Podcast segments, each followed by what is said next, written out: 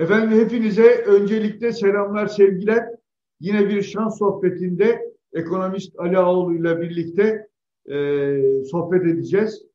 Gene gündemde önemli konular var. Yeni ekonomi programımız açıklandı. Hemen arkasından e, biraz önce kendi aramızda da konuşuyorduk. Bir üçlü e, sac e, bir başka adımı daha geldi. E, BSMV vergileriyle ilgili bir e, düzenleme yapıldı. E, zannediyorum eski oranıydı. Şimdi Sayın Ağoğlu onu düzeltir. E, oralara doğru çekmiş olduk e, vergileri. E, bunlar önemli adımlar. Piyasaya etkileri var. E, belki biraz da dün akşam e, Biden'la e, Trump arasındaki ilk diyaloğunun e, sonuçları üzerine de konuşuruz. E, orada da benim gördüğüm böyle bir e, herhalde e, bizdeki bazen siyaseti de andıran, hani daha öncelerinde bu tür toplantıları, bu tür düelloları izlerdik. Hani seviyeyi yüksek bulurduk. Ya bizde de böyle olsa filan diye.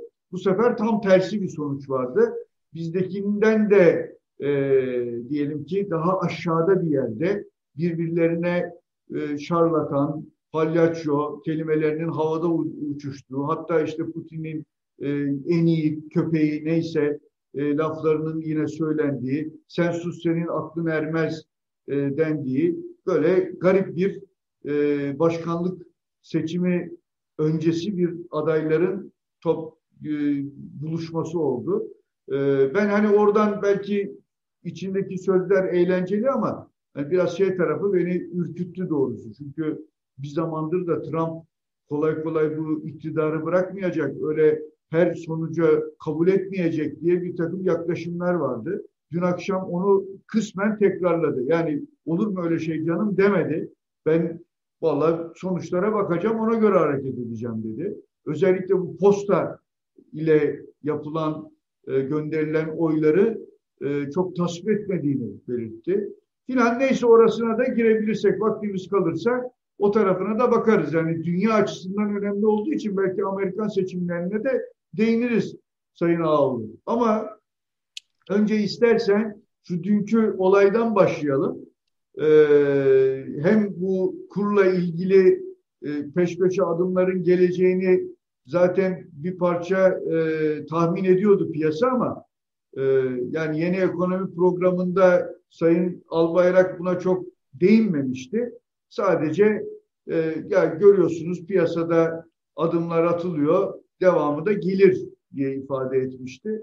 E, ama e, bugün işte bu banka sigorta e, muameleleri e, vergisiyle ilgili e, bir adımda gelmiş oldu. Nasıl değerlendiriyorsun? YEP'le ilgili de e, bu son atılan adımlarla ilgili nasıl bakıyorsun, nasıl değerlendiriyorsun? Ya ben e, YEP'i sana bırakayım. Aslında e, bayağı Ama... da bir bayağı da bir fırtına kopardın sen. Ee, şeyden sonraki YEP'in sunumundan sonraki e, bakana sormuş olduğun sorudan aldığın cevap üzerine bugün neredeyse Twitter ve sosyal medyada bayağı bir şey e, videolar ve hikayeler dolaşmaya başladı. Ee, yeni ekonomik programda yeni ne var diye baktığımda ben yeni çok fazla bir şey görmedim. Doğrusunu söylemek gerekirse onu ben kısaca paylaşayım.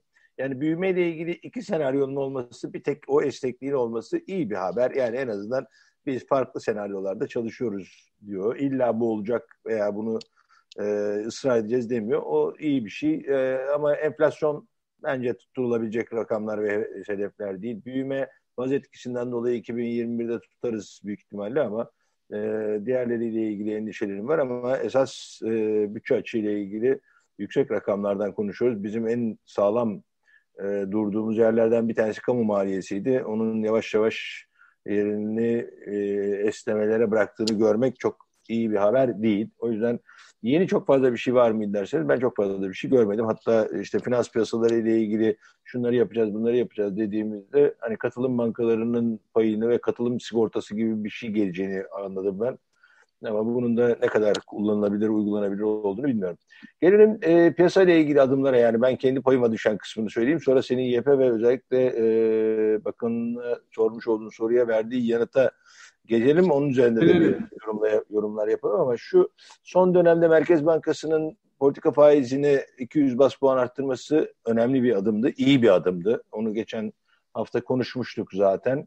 E, beraberinde BDDK tarafından bir adım geldi. O da e, swaplarla ilgili yurt dışı bankalara verilebilecek Türk lirası e, rakamlarının, şey miktarlarının e, arttırılması ile ilgili bir takım esnemeler geldi evet. ki bu bence önemli bir e, adımdı. Aynı anda BDDK'dan yine aktif rasyoyu gevşetilmesi yönünde bir adım geldi ki onu da geçen hafta konuşmuştuk. E, bunu şey demiştik. Merkez Bankası'nın sıkılaştırıcı politikasıyla e, diğer yandan e, aktif rasyo aynı anda beraber çalışmaları çok zor olan iki ayrı politikaydı. Evet, doğru. Gevşetilmesi lazım. Hatta daha da fazla gevşetilmesi lazım. Yani onu da söyleyeyim. E, hatta yani aktif rasyoyu yani tırnak içinde kurumsal olarak koruyabilirsiniz ama şu anda bankalara herhangi bir e, talimat verecek yönünü kullanmanın anlamının olmadığı bir dönemdeyiz. O yüzden e, onu bence daha da aşağı indirmelerinde bir sakınca yok. Hatta indirmeleri de faydalı diye düşünüyorum. E, bu bunlar para politikası ile ilgili olan bölgeydi. Şimdi bir de maliye politikası ile ilgili adımlar geldi bugün. E, iki tane adım geldi. Bir tanesi e, bank şey kambiyo gider vergisi. O banka sigorta muamele vergisi değil, BSV değil, kambiyo gider vergisi. E, iki ay önce yüzde binde ikiydi. Yüzde bire çıkarıldı. Evet. Şimdi tekrar yüzde birden binde ikiye indirildi. Yani çıkarken neden çıktık, şimdi düşerken neden düştük diye böyle bir insan sormadan edemiyor. Çıkışı bence hatalıydı. Yani o e, korku ve endişe emaresiydi. Şimdi inmesi biraz daha pozitif bir şey. Kendimize güvenimiz daha fazla imajı oluşturuyor. İyi haber. Bence e, inmesinde bir sakınca yok bunu ama e, şeyle desteklemeleri güzel. İkinci gelen karar yine e, stopajlarla ilgili. E, 31 Aralık e, gününe kadar olan e, mevduatların stopajları düşürüldü. Bir yıla kadar olanlar da ve pardon bir yıl ve sonrasındakiler de sıfırlandı. Hani Türk halkını Türk lirasında mevduat yapmaya teşvik etmek amacıyla bence olumlu hareketlerden bir tanesi. Yine bir eksiği var her zaman olduğu gibi. Bunları bir paket olarak açıklamak güzel bir şey. Bence daha doğru bir şey. Ha buna bir eleştiri şey gelebilir. Bunlar ayrı ayrı bağımsız kurumlar. O yüzden neden şey yapsınlar, e, aynı anda açıklasınlar. O zaman ekonomik koordinasyonu tek elde toplamıştık dediğimiz şeyle çelişiyor. Ama bunların da dışında şu anda mevduata böyle bir imkan tanındığında fonlara bu imkanın tanınmamış olması e, hakkaniyeti biraz bozuyor. Onun yüzden fonları da e, tekrar o e, stopaj muafiyeti kapsamına dahil etmek gerekiyor e, ki e, en azından finansal piyasalardaki vergi denkliğinin sağlanması açısından önemli.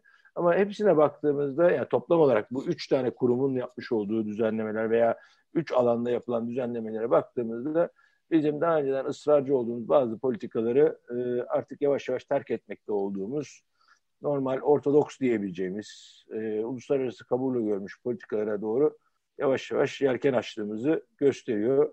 Yani keşke bu arada 100 milyar dolarlık rezervi satmayaydık iyiydi deyip ben e, sözü sana e, bu YEP meselesine bir getireyim ama YEP'ten sonraki basın toplantısı olmaksızın sizinle olan sohbetinde bakanın söylediği konu bence oldukça önemliydi e, ve piyasalarda da bayağı bir şey yaptı, e, yankı yaptı diyelim. Yani evet. Onu bir içeriden alalım. Tamam hemen oraya geleyim ama şeyi de söyleyeyim yani e, banka sigorta muameleleri vergisi de değişti. Yani, o da mı indi? Onu o da indi.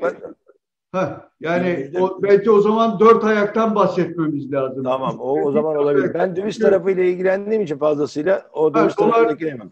Doğru tabii. Yani zaten esas tarafı o ama yani sonuçta dolar, euro, altın alımında vergi düştü. Hı hı. Yani e, binde ikiden binde yüzde bire çıkarılmıştı. Yüzde birden tekrar binde ikiye evet. geri alındı. O bilgiyi de paylaşmış olalım. Şimdi gelelim meseleye. Yani yeni ekonomi programı ile ilgili fikrimi de söylerim. Ee, yani seninkine esas itibariyle katılıyorum. Belki biraz daha söyleyebileceğim bir şeyler e, vardır. Ama esas e, bakan YEP sunumunu bitirdikten sonra şimdi bir soru cevap olmadı. Epey de insan gelmiştik oraya. Ee, yani ben de hani bir gideyim belki konuşulan bir şey olur. Hani çıkışta konuşmalar olur vesaire diye düşündüm. Çünkü Gazete, gazetecilik refleksiyle e, gazetecilik refleksiyle çünkü genelde bakanla yaptığımız bu tür toplantılarda bir soru cevap oluyor. bir şeyler soruyoruz. O da güzel güzel cevaplıyor doğrusu. Ya yanıtlar hoşumuza gider, tatmin eder, etmez ayrı ama biz sorumuzu soruyoruz. Sayın Bakan da yanıtlıyor. Bence olması gereken de bu. Şimdi ama burada şimdi öyle olmayınca ben bir gideyim sorayım dedim. Bir de şöyle bir hikaye vardı. Aslında e, YEP'i açıkladık ama orada esas itibariyle makro hedefler var. Asıl iş dünyasının bazı beklentileri vardı. Kısa vadeli olanlar özellikle. Kısa vadeli olanlar vardı. Hani orada acaba bunlardan bir kısmı da hani müjde diyoruz ya tırnak içinde müjdeler gelir mi diye beklentiler vardı. Hani, gerçi daha önce e, Zehra Zümrüt, e, Zümrüt Zehra Selçuk Bakan e, ya Ekim'i görmemiz lazım bu yeniden yapılandırmalar için diyordu. Ama bir yandan da e, Maliye ve Hazine Bakanımızla da Hazine ve Maliye Bakanımızla da bu konuyu çalışırız diyordu. Onun için belki oradan bir e, iş dünyası merak ediyor. Acaba bizim bu seninle de beraber konuştuğumuz yeniden yapılandırmalar e, meselesi ne olacak? Vergiler ötelenecek mi? Bu kredilerin ödemesiz dönemi sona erdi. Buna ilişkin yeni bir konu ortaya çıkacak mı? İşte e, bir yandan da biz e, piyasayı Merkez Bankası faiz arttırıyor. Belki daha sonra e, politika faizinin de ötesine geçip fonlamalar yapacak. Piyasayı o yönden sıkıştırıyoruz. Bir de bu yönden sıkıştırırsak hani vergiler, ödemeler, ödemeler yapın kardeşim dendiğinde bir nefessiz kalma ortamı olabilir diye çok sık konuşuluyor. Emin ol doların artışı kadar konuşulan bir mesele bu. Hani dolar yükseliyor bir onu konuşuyorlar. Bir de biz ne yapacağız Ekim ayında diye konuşuyorlardı. Şimdi belki ona ilişkin bir şey çıkar diye bekliyordum. Bir de finans kesimiyle de konuşunca aynen senin söylediğin gibi ya bu aktif rasyosu ne menen bir şey. Bunu hiç olmazsa yüzde 25 falan civarına böyle 95'e indirmek, 95'i 90'a indirmek bunlar bir çözüm değil. Üstelik de e, piyasaya doğru mesaj da verilmiş olmuyor e, buradan Aynen. deniyordu. E, ya kaldıralım tamamen. Mesela bizim Fatih Hoca filan da öyle e, önerilerde bulundu. Piyasayla da konuşunca ya hiç olmazsa yüzde yirmi beşe filan inse buradaki de bir denge oluşsa diye bir fikir vardı. Bu arada parantez açıp söyleyeyim. E, bence e, bu e, son verilen karara, Türk Lirası ile ilgili verilen kararın da yıl sonuna kadar olması da mesajı bence değerini biraz düşürdü. Ben bunu indiriyorum deyip devam etmek daha doğru. Gerekiyorsa Kesinlikle. tekrar koy. Ama şimdi Kesinlikle. diyorsun ki değil mi yani yılbaşına kadar bu diyorsun. E şimdi o zaman ben yine mevduatı ne yapayım diye düşünür insan. Yarın öbür gün orada kalamayacaksa, o gün şartlar ne olacağını bilemeyeceksen vesaire. Yani bence orada e, yıl sonu e, sözü biraz mesajı gücünü bozdu gibi geliyor. Yanlış bir mesaj oldu gibi geliyor. Parantezi kapattım. Bu his ve duygularla çıktım. E, Sayın Bakan'ın e, baktım yürüyor. Yanına doğru gittim. Aslında ilk önce başka gazeteci arkadaşlar da vardı. Sonra ben Sayın Bakan'la beraber girmiş oldum. Kapı kapandı. Bir anlamda böyle ikimiz kalmış olduk. İşte bir hoşbeş ettik. Nasılsınız, iyi misinizden sonra tabii mesele e, kura doğru geldi. E, hızlıca geldi. Zaten Sayın Bakan kendisi de anlatmaya başladı. Hani bir yazılmayacak, edilmeyecek gibi bir şeyde konuşmadık. Bir sohbet şeklindeydi, bir ayaküstü sohbet şeklindeydi ama sonuçta gazeteci her şart ve ortamda sohbetini yapar.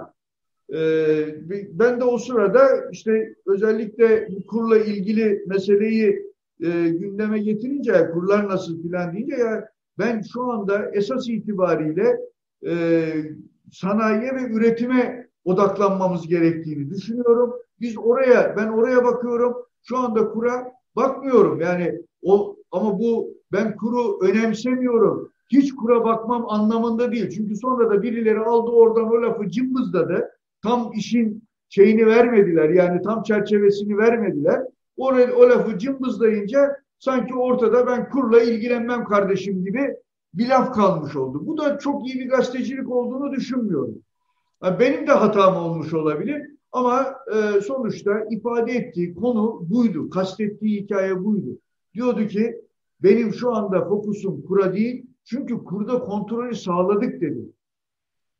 Biz öyle midir, değil midir ayrı tartışma konusu. Ama kendisinin ifadesi buydu. Ee, şu anda kura bakmamasının e, önemsem yani üretimi ve sanayiyi önemsemesinin nedeni de böyle söyledi. O cephede iyi olursak dedi, devamını da şöyle getirdi. O zaman biz zaten dünyada çok büyük bir değişim var. İçeride de bahsettik. Stratejik dönüşüm içindeyiz. Buradan Türkiye en iyi fırsatı yakalayan ülke olacak. Emin olun kurda da en büyük avantajı Türkiye yakalayacak. Yani ifadesi buydu.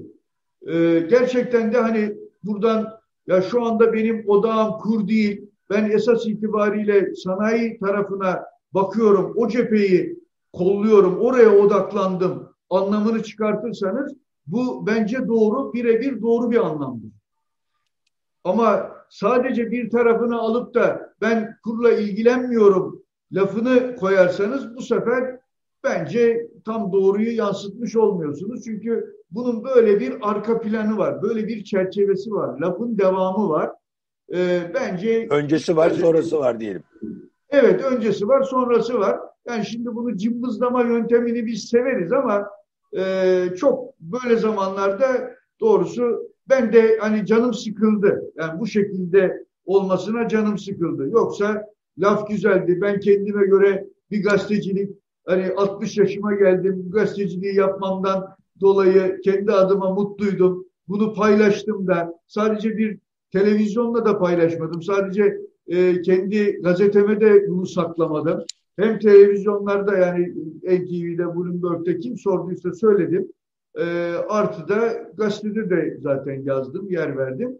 E, mesele bundan ibaret. Ama hani böyle kullanma işi doğrusu çok hoşuma gitmiyor. Yani benim sevdiğim tarz bir gazetecilik değil. Yani bir yerini böyle tut oradan ben ilgilenmiyorum kurla kardeşim falan. Bu doğru bir iş değil. Tamamını yaz.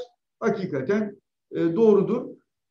E, benim gördüğüm e, zaten hani kurlardaki belki hani hareketlenmesine falan da neden oldu mu olmadı mı orasını da çok bilemiyorum. Yani nereden kaynaklandığını da bilmiyorum. Dün çünkü Ermenistan e, şey hikayesi vardı. Azerbaycan meselesi de son derece gündemdeydi.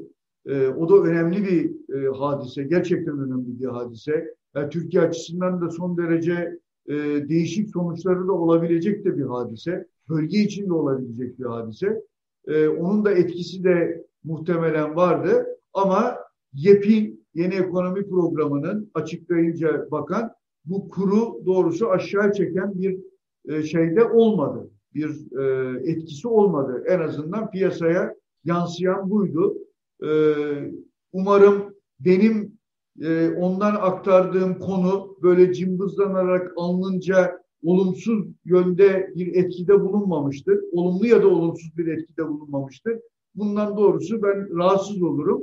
Ama bugün e, sabahtan bu özellikle Türk lirası mevduatlar konusunda ve e, dolar, euro, altının alımında BSMV vergisinin tekrardan binde ikiye eski seviyesine çekilmesi sonrasında bir aşağıya hareket oldu. Ama o harekette ne kadar kalıcı olur onu istersen beraber değerlendirelim. Çünkü e, bak bakıyorum yorumlar yani bununla yetmez gibi ve bu yorumların sadece piyasadan geldiğini söylemiyorum. Biliyorsun zaten piyasayı e, bu bizim sohbetlerimizde esas olarak senin iştigal alanı. Ben daha çok reel sektör tarafından bakıyorum. Mesela Ankara Sanayi Odası Başkanı e, sabah e, toplantısında e, bunu ifade ediyordu. Bizim kurda farklı tedbirleri almamız lazım ekonomide ki bu kur ataklarını, bu ekonomiye zarar veren, reel sektöre zarar veren kur ataklarını yaşamayalım diyordu. Demek ki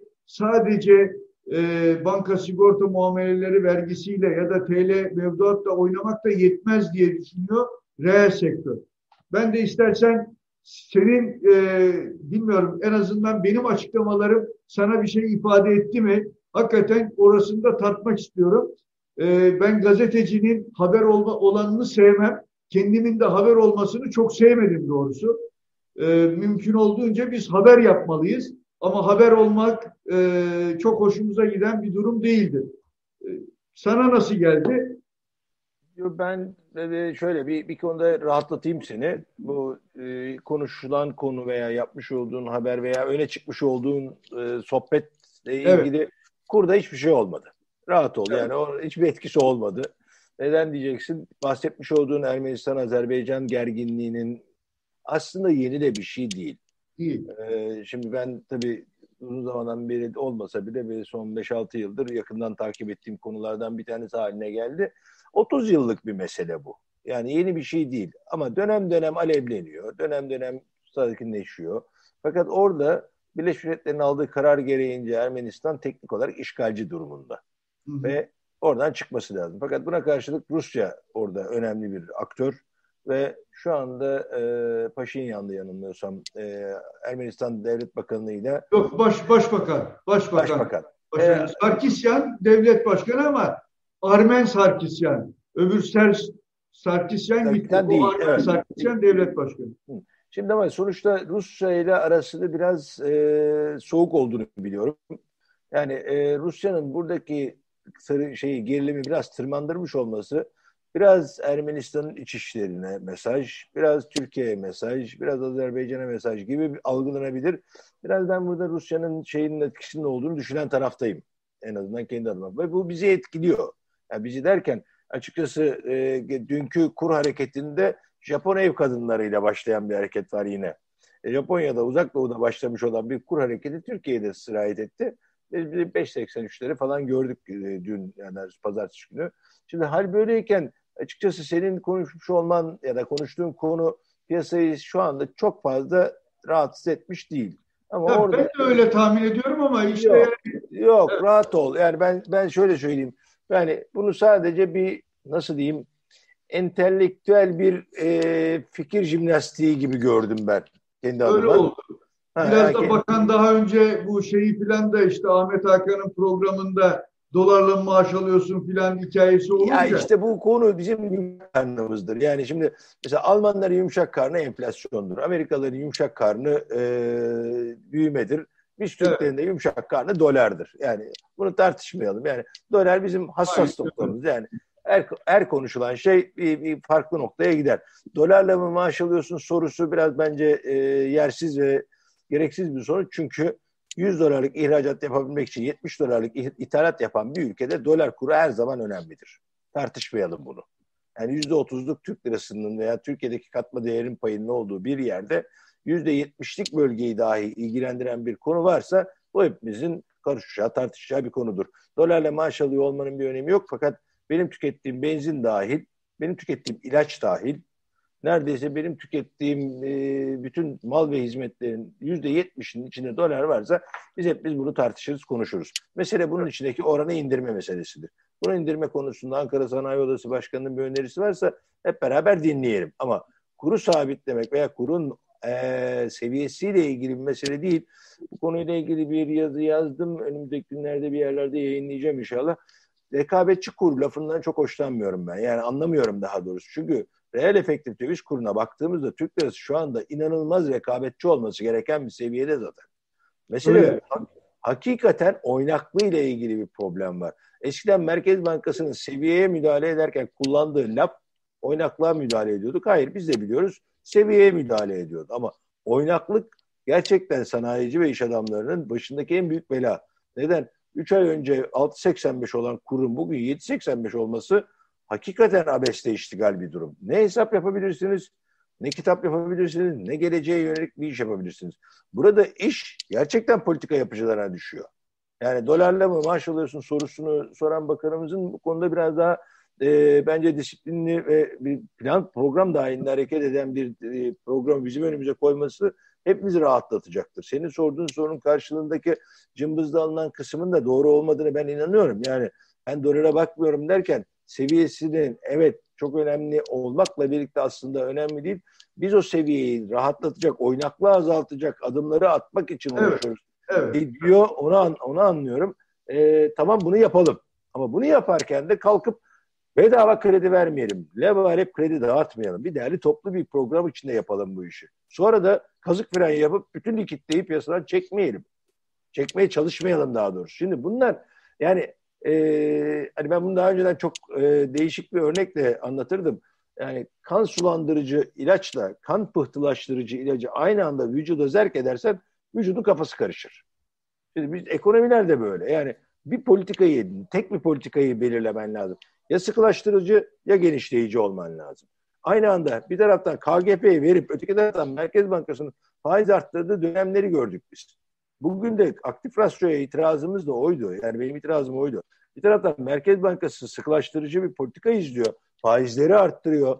Bunu daha önceden faizleri arttırmadığında geç likitte penceresini arttı, kullanarak yapıyordu. Şimdi onu da biraz daha az kullanmasına rağmen faizleri arttırarak belli bir yere getirdi.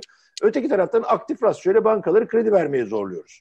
Bunlar evet. ikisi bir arada olmaz. Yani kan pıhtılaştırıcıyla kan sulandırıcıyı aynı vücuda enjekte edersen vücut kafası karışır, hep iflas eder yani. Şimdi bunun bir değerli toplu bir program plan çerçevesinde olması gerektiği noktasındayız. O yüzden e, bunu çok görmediği için piyasa henüz daha öyle müthiş bir iyileşme söz konusu değil. Kaldı ki şunda bir anlaşma yapalım. Yani BSM'nin inmesi evet, e, stopajın e, indirilmesi evet. Kimi ilgilendiriyor bu? Aslında Türk yatırımcılarını ilgilendiriyor. Yurt içindeki bireysel yatırımcıları veya kurumsal yatırımcıları ilgilendiren bir konu. Öteki taraftan bizim ihtiyacımız olan e, kendi yağımızda kavrulan bir ülke mi olmak pek değil. Dışarıdan da bize ilginin olması gerekiyor. Dışarıdan bize ilginin olması için de eksi 40 milyar dolardan fazla rezervi olan bir ülkede stopajı istediğiniz kadar indirin. Çok fazla bir şey ifade etmeyecektir. Önemli olan e, CDS primi dediğimiz Türkiye'nin risk algılamasını ifade eden rakamın aşağı indirilmesi. Bunun da daha önceden yapmış olduğumuz bazı hatalı politikaların bir kısmını düzelterek yapabiliriz. Ama henüz bu konuda yabancıyı ikna edecek adımlar atabilmiş değiliz. Bizler Türk vatandaşları olarak kendi içimizde olabildiğince de şey dikkatli ve düzenli davranmaya devam ediyoruz ama dışarıdan bir kaynak ihtiyacı olan bir ekonomi olarak dışarıya da yönelik bazı adımlar atmamıza fayda var. Çok da gecikmemekte büyük önem taşıyor. Evet.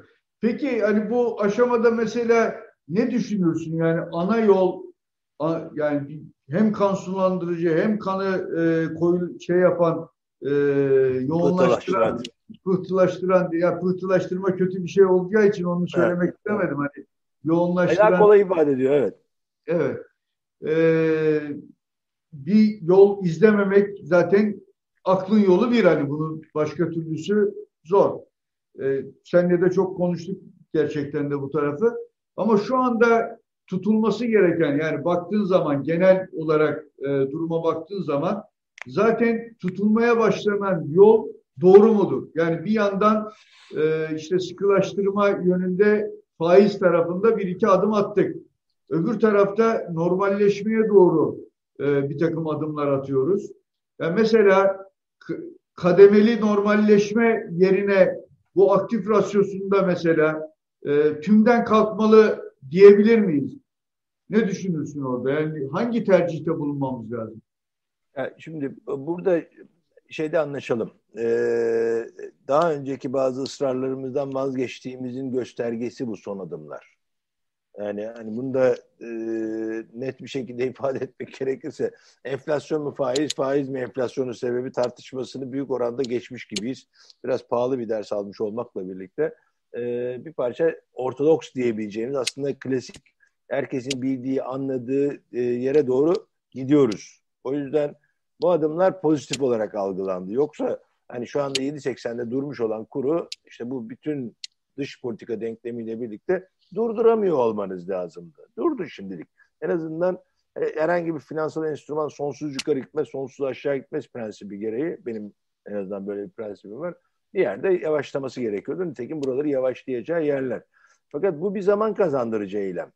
Ondan sonra bir takım dediğim gibi temel konulara adımlar atılması gerekiyor. Aktif rasyoyu tek başına ele aldığımızda e, ben ihdas edildi yani kurulduğu e, veya piyasaya lanse edildiği zamanlamanın son derece kötü olduğunu düşünüyorum. Ben çünkü savaşlarda büyük icatlar yapılır. Bunu biliyorum. Bu da savaş icatlarından biri ama zamanlama itibariyle bence kötü bir zamanda devreye alınmış bir icat.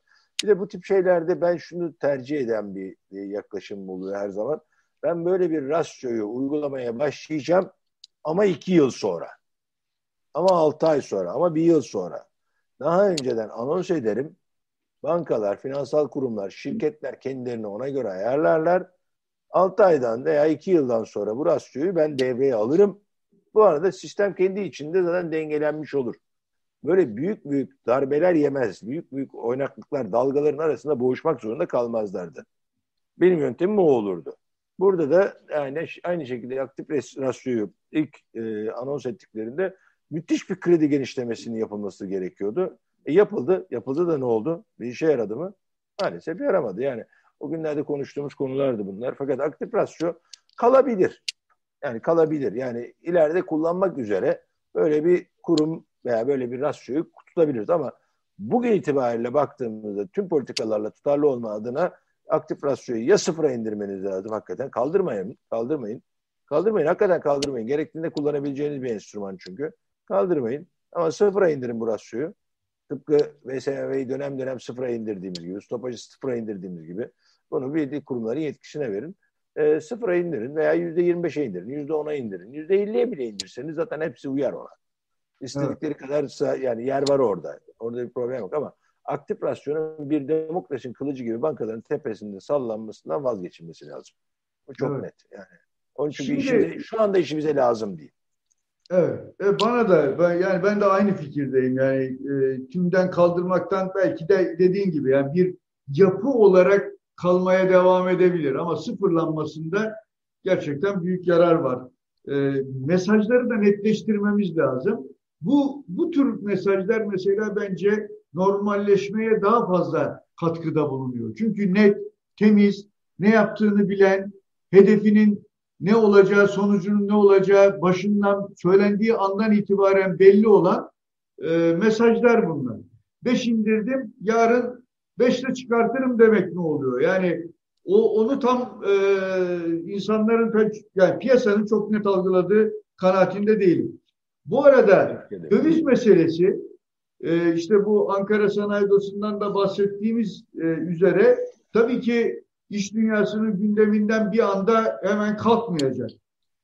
Çeşitli fikirler de geliyor. Mesela geçen gün bir sohbette e, yine bir iş insanı dedi ki ya keşke şöyle bir imkan olsa da e, biz bütün döviz e, alışverişimizi devletin üzerinden yapsak, kağıt alsak, kağıt versek ama bizim yerimize devlet bu işleri yürütse çünkü biz bunu hakikaten kontrol etme imkanımız yok. Hani hedge hedge diyorsunuz da kaçtan hedge edecektim ben? Bu seviyeleri nasıl öngörecektim? İşte açıklanan hedefler üç aşağı beş yukarı belliydi. Onun yüzde yirmi otuz üzerine çıktığımda bile yine açıkta kalıyorum.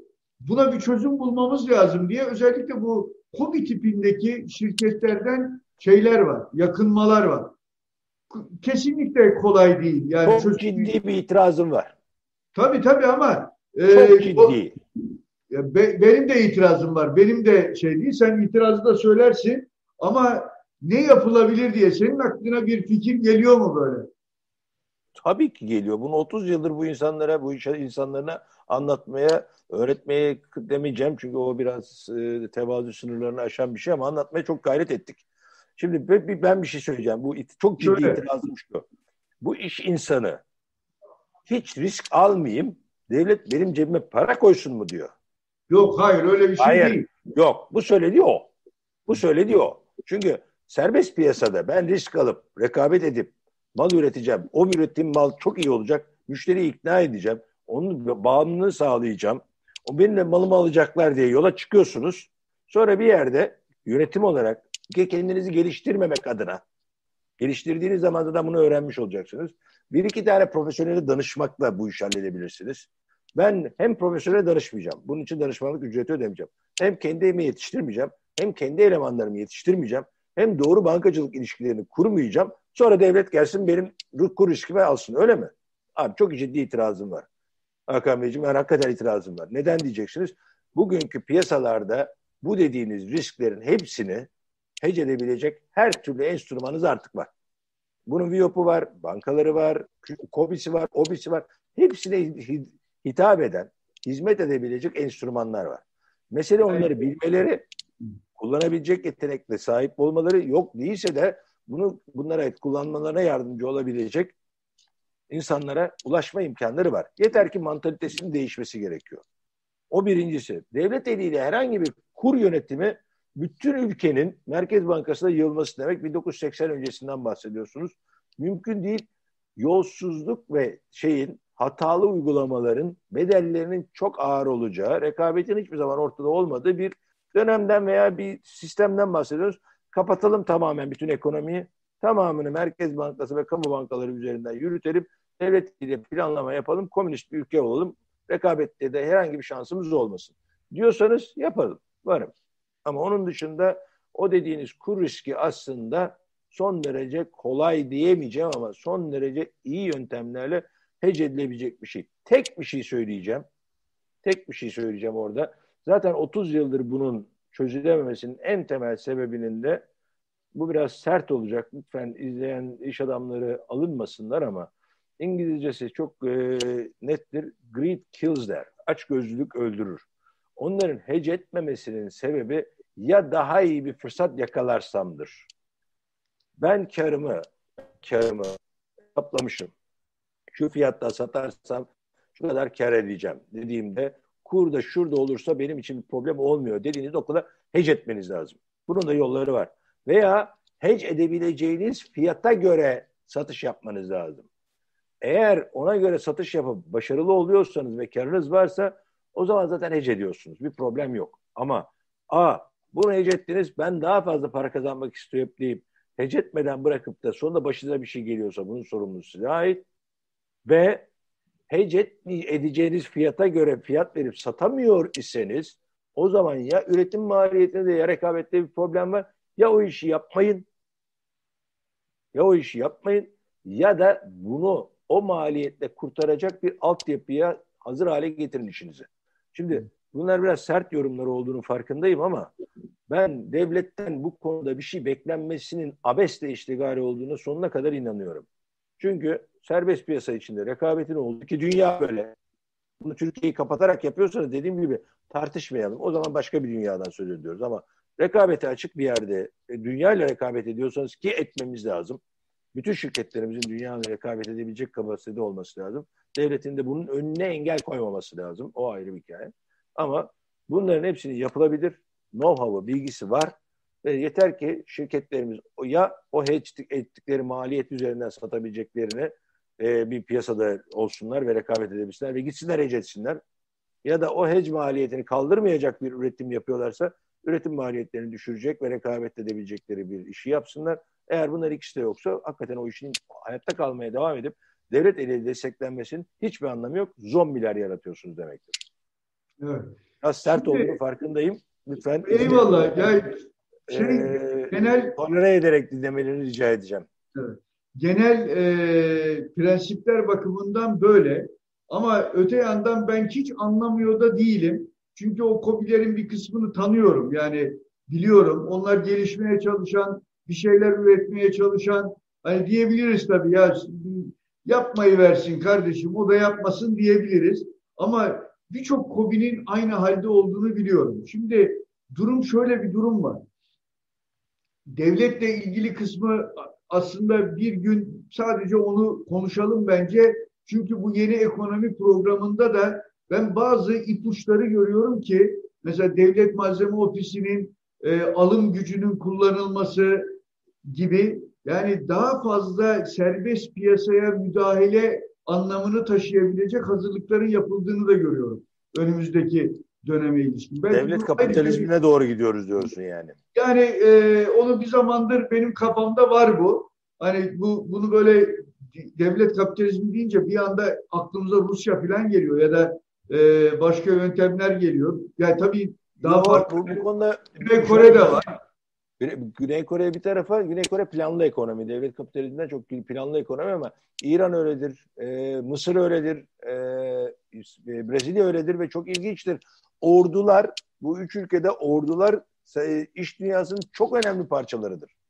Doğru. Ordu yani bizim yani Ordu Yardımlaşma Kurumu gibi, OYAK gibi ama onlar OYAK daha çok e, emeklilerin. Orada hayır. Ordunun kendisi direkt şeylerin ekonominin içinde şirketleri vardır.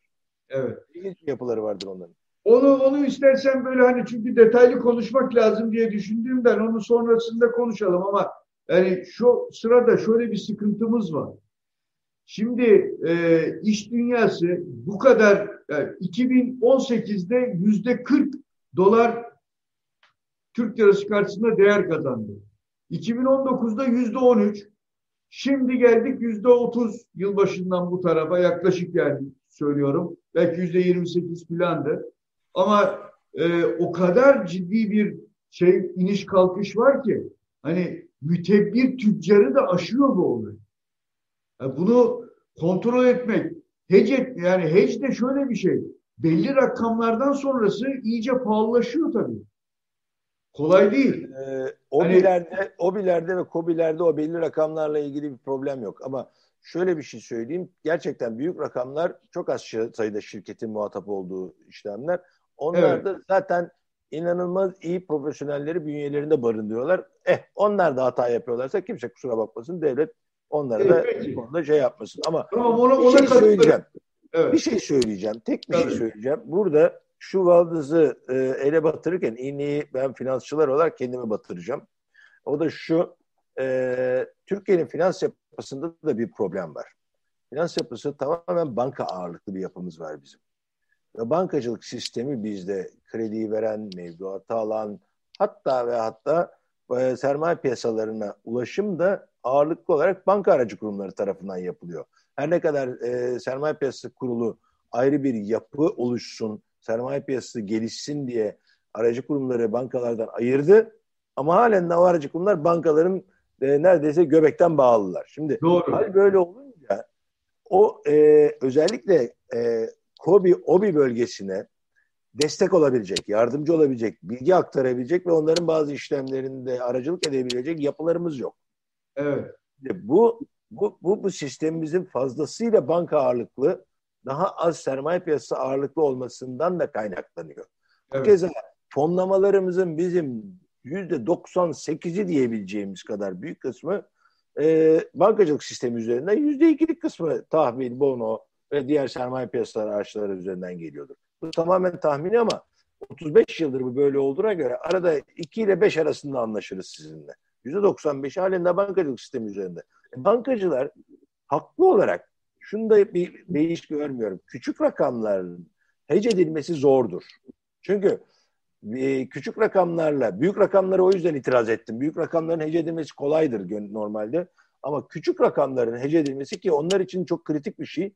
Hakikaten zor çünkü bankalarında ölçek ekonomisini kaldırmıyor. Şimdi bunun tersine küçük orta ölçekli işletmelere hizmet verebilecek bir takım finansal yapılarımız, kurumlarımız olsa onlar dönüp dolaşıp bankalarla deal etseler, işlem yapsalar bu sistemi kurabilir veya düzeltebilir. Mesela bununla ilgili hiç kimse kafa patlatmış değil. Evet. Ama şöyle söyleyeyim. Mesela ne yapılması ee, lazımla ilgili önemli ipuçlarından bir tanesi bu. Öneridir bu. Kobilere, doğru. Devlete yüklemeyelim bunu. Bunun düzenlemesini yapalım. O bahsetmiş olduğun yüzde otuz, yüzde on üç, yüzde otuz, yirmi beşlik kur artışlarının sebebi ne bu sistemin eksik olması, ne e, sermaye piyasası veya bankacılık sisteminin dengesinin farklı olmasına kaynakları tamamen ekonomi, Türkiye'nin izlemiş olduğu ekonomik politikalardan ve özellikle de dış politikadan kaynaklanıyor. O yüzden hani burada e, biz içerideki bir takım düzenlemeler veya yöntemleri konuşurken aslında büyük resmi kaçırmamamız lazım. Çünkü biz büyük resimde bir takım erozyona uğradığımız noktalar var. Onları düzeltmeden içerideki küçük resimdeki işleri düzeltmemiz biraz zor. Evet. İşte ateş düştüğü yeri yakıyor ya o manada ama ben de katılıyorum. Ee, yani yağmurdan kaçarken doluya tutulmanın alemi yok. Yani buranın bu sistemin de mutlaka eksikleri de bulunabilir. Bu da e, tamamen mükemmel bir sistem olmayabilir. Ama en azından işlediğini, işleyebildiğini biliyoruz. Ve şu anda daha iyi bir sistem elimizde yok. Onun için burayı tahkim etmek e, daha önemli geliyor bana. Belki biraz önce söylediğin o finansal yapılara sigorta meselesini de e, mutlaka dahil etmek lazım. O da bizde bir hayli eksik ve aynen dediğin gibi büyük ölçüde bankalara göbekten bağlı bir işlem olarak sürmeye devam ediyor. E, biraz bazı farklılıklar e, gösterse de e, belki belki olumlu bir nokta olarak yeni ekonomi programında e, banka dışı finansmana ağırlık verilecek verilmesinin hedeflenmesi bu açıdan olumlu görülebilir e, diye düşünüyorum. E, varsa bu eklenebilecek bir şey, istersen e, son sözlerimiz olsun ya da bilmiyorum yani altın vesaire eğer özel bir şey varsa konuşalım yoksa yavaş yavaş bitirelim diyorum. Orada çok özel bir şey yok. Ben yine bugünkü herhalde moodumla ilgili bu şey. Ee, yine biraz daha şey yapayım. Bu finans dışı kesimlerdeki yapılaşmayı biz geliştireceğiz diye sanıyorum son 30 yıldır duyuyoruz. Doğru, yani haklısın. Bunu, e, herhangi bir hükümete, herhangi bir partiye veya herhangi bir politikaya bağlamak istemiyorum. Çünkü hakikaten 30 yıldır ben bu piyasanın içinde 1986 yılından beri ben bunları duyuyorum. Evet. Ne yaptınız diye sorarsanız çok az yol aldık. Zaten bir arka boyu yol aldık, almadık. Yani onun evet. için niyet ve kültür meselesi bu iş. Ee, gerçekten niyetlenip hakikaten elimizi taşın altına koyup ciddi ciddi bir iş yapacaksak yapalım. Yoksa boşu boşuna slaytlara veya sunumlara yazıp da e, hayal olarak kalmasından vazgeçelim. Biraz daha e, iş yapar noktaya gelelim diyorum. Temenni olarak söylüyorum. Son söz olarak onu paylaşmış olayım temennine katılıyorum. Ee, gerçekten de bakıyorum yani şimdi bununla ilgili hedefleri gerçekçi olanları var bana göre ama yani enflasyon ve istihdam konusuna oradaki e, hedeflere pek katılamıyorum. Gerçekçi de bulmuyorum mesela o taraflarını. Ama gerçekçi bulduklarım da var. Fakat gerçekten bu söylediğin çok önemli. Bizim adım atmamız lazım. Hani söyleyip söyleyip yapmıyoruz. Bir, ikincisi nasıl yapacağımızı da o hedeflere, ilan ettiğimiz hedeflere nasıl varacağımızı da şöyle detaylı, takvimli bir şekilde anlatmıyoruz. Sadece söylüyoruz ve bırak kenara bırakıyoruz. Sanki onu birileri yapacak ya da biz bir ara elimiz düşerse yapacağız gibi bir görünüm ortaya çıkıyor. Bizim o yöne de biraz ağırlık vermemiz lazım. Çok teşekkür ediyorum. Ben teşekkür ederim her zaman. Eyvallah yani ağzına e, aklına sağlık e, bu sefer e, biraz daha uzattık gibi ama şimdi onu Osman arkadaşımız güzel bir derler toparlar. Cuma günü de e, gazeteye de koyarız. Bu video ile birlikte gazeteye de koyarız.